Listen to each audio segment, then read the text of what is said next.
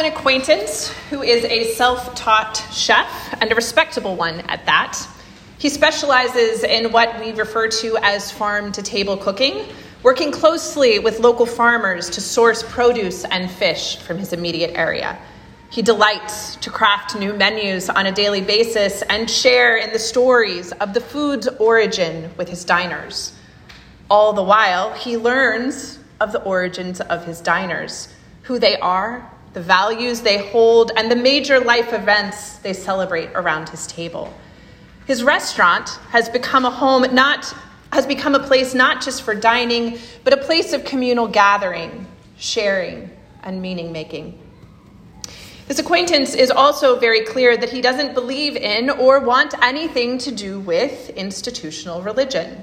His reasons are not new or unique and are, in many cases, well founded the shallowness of those who proclaim to value mercy and love, but conveniently exclude those who hold different values, the hypocrisy and corruption of those in church leadership, and the inaccessibility he encountered in the liturgy as a child. For him, each of these things serve as a barrier not just to Christian community, but to Christ himself. I'm grateful that he feels comfortable sharing these experiences, and I do not pretend to have answers or the authority to make amends in any of these cases. But I'm also grateful that he trusts me enough to share the beliefs that he has chosen as valuable. In his stories, I experience mercy that is far wider and more expansive than that which the church often proclaims. In his meal, I am reminded of the Lord's table. In my time with him, I am constantly gifted by a view of God's kingdom that is exceedingly delicious and colorful and expansive. Without fail, when I spend time with this acquaintance, I am nourished in the same way that I am after I have gone to church. He gives me a glimpse of God's kingdom that fills my cup. This morning, I would like for us to consider this question Do we expect people outside of the church, outside of the institution, to be a means through which we encounter God. Put another way, have we knowingly or unknowingly confined God? Or do we have an understanding of God that is more expansive than a particular denomination, form of worship, or doctrine? Is our experience of Christian community one that enhances the God whom we encounter in Holy Scripture? Or makes God a reflection of our own needs. This morning, buried in this seemingly insignificant passage from the book of Acts, is an important reminder about our life as Christians. The heart of Christianity is not the institution, but the people of God. Over and over again, Jesus demonstrated that the heart of the matter was not religion or an attachment to a tradition, but the people whom God created and loves unconditionally. The reason for this was quite simple. The religions Jesus encountered minimized God. God has far more love and mercy and grace to offer than we can rightly conceive. So Jesus did everything he could to demonstrate what the reign of God's kingdom looked like. Jesus found the place that some considered the margin and pressed beyond that boundary.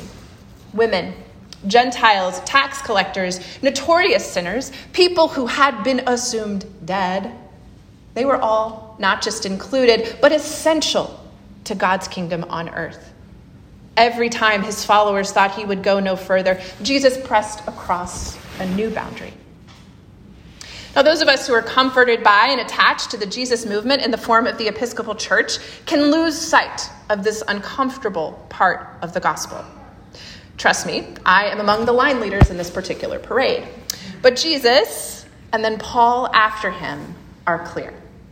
The heart of Christianity is not found in the places that most obviously boast institutional success. The heart of our tradition is God's people, who are to be found anywhere and everywhere. The church is the place where we should expect to encounter the good news of the hope of Jesus.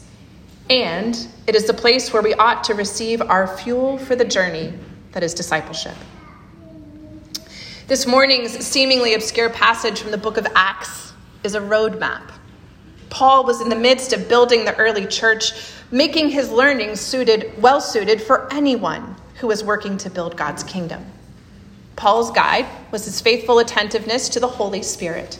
His experiences contain some really simple and important clues as to how we might go about meeting people where they are. The first thing to notice is that Paul and his companions stayed in the district for some time. The people of this community were not a passing thought, but worthy of prolonged attention. Relationships take time. Further, the traditions of the community matter. Paul was attuned to the rhythms of their religion and the places where they might gather for prayer. While prayers took place in the temple, they also took place by the river, in the marketplace, in their homes. Paul knew enough to approach these traditions reverently and with curiosity. The next component of the, to this roadmap from Paul is attention to their habits for gathering. Women were not allowed in the temples, so they gathered in alternate locations to be in community and to share their faith. The subtext to this particular gathering were the chores the women accomplished while gathered by the river. Water was essential for cooking, washing, and other tasks of daily life. Suffice it to say, women often gathered by the primary source of water, and not just for practical reasons, but for social support and spiritual grounding. Paul honors this sacred space and their sacred habits of being with one another. When we take time to meet people where they are, honoring the place, traditions, and personhood that we encounter, the possibilities are endless. Paul spending time with the women gathered by the river for prayer doesn't seem like a big deal, but it was essential. Now, in case you're thinking this is a story about Paul converting those who were, most in need of saving, look again. It is true that Lydia and her household were baptized as followers of Jesus. And I wonder if this is actually another version of Paul's conversion experience. To be clear, it was not Paul who welcomed Lydia, but Lydia who made space for Paul a man among a group of women sharing sacred space and a willingness to trust that he would honor who they are, who they were. Lydia was a big deal. She was a dealer in purple cloth, one of the most expensive textiles one could find. She was a woman of means who had respect and authority in her community. If she had said no, the answer would have been no. Paul wouldn't have gotten in. But Lydia opened the gates for Paul to have access with an openness to the Holy Spirit and a humility that allowed him to cross boundaries, as Jesus did. Paul's experience of the expanse of God's kingdom grew that day. When we make ourselves available to meet people where they are, we will be astounded by the partnerships that come about. This passage so clearly reminds us that God is not confined to an institution, a building, or a single conversion narrative. God longs to be with us. We were created for the continual delight of rediscovering God in the face of God's people. This morning, the sacrament of baptism serves as a reminder that we are sent forth from this place to discover what God is already up to and to enter into partnership with God. I fear that sometimes the sacrament of baptism can be interpreted as a need to strive for perfect attendance for the newly baptized. Now, I confess, I hope you all will continue to come to church regularly because the value in our communal life and worship is deeply transformative. And I want you to hear me say that that is not the why behind this important rite of passage.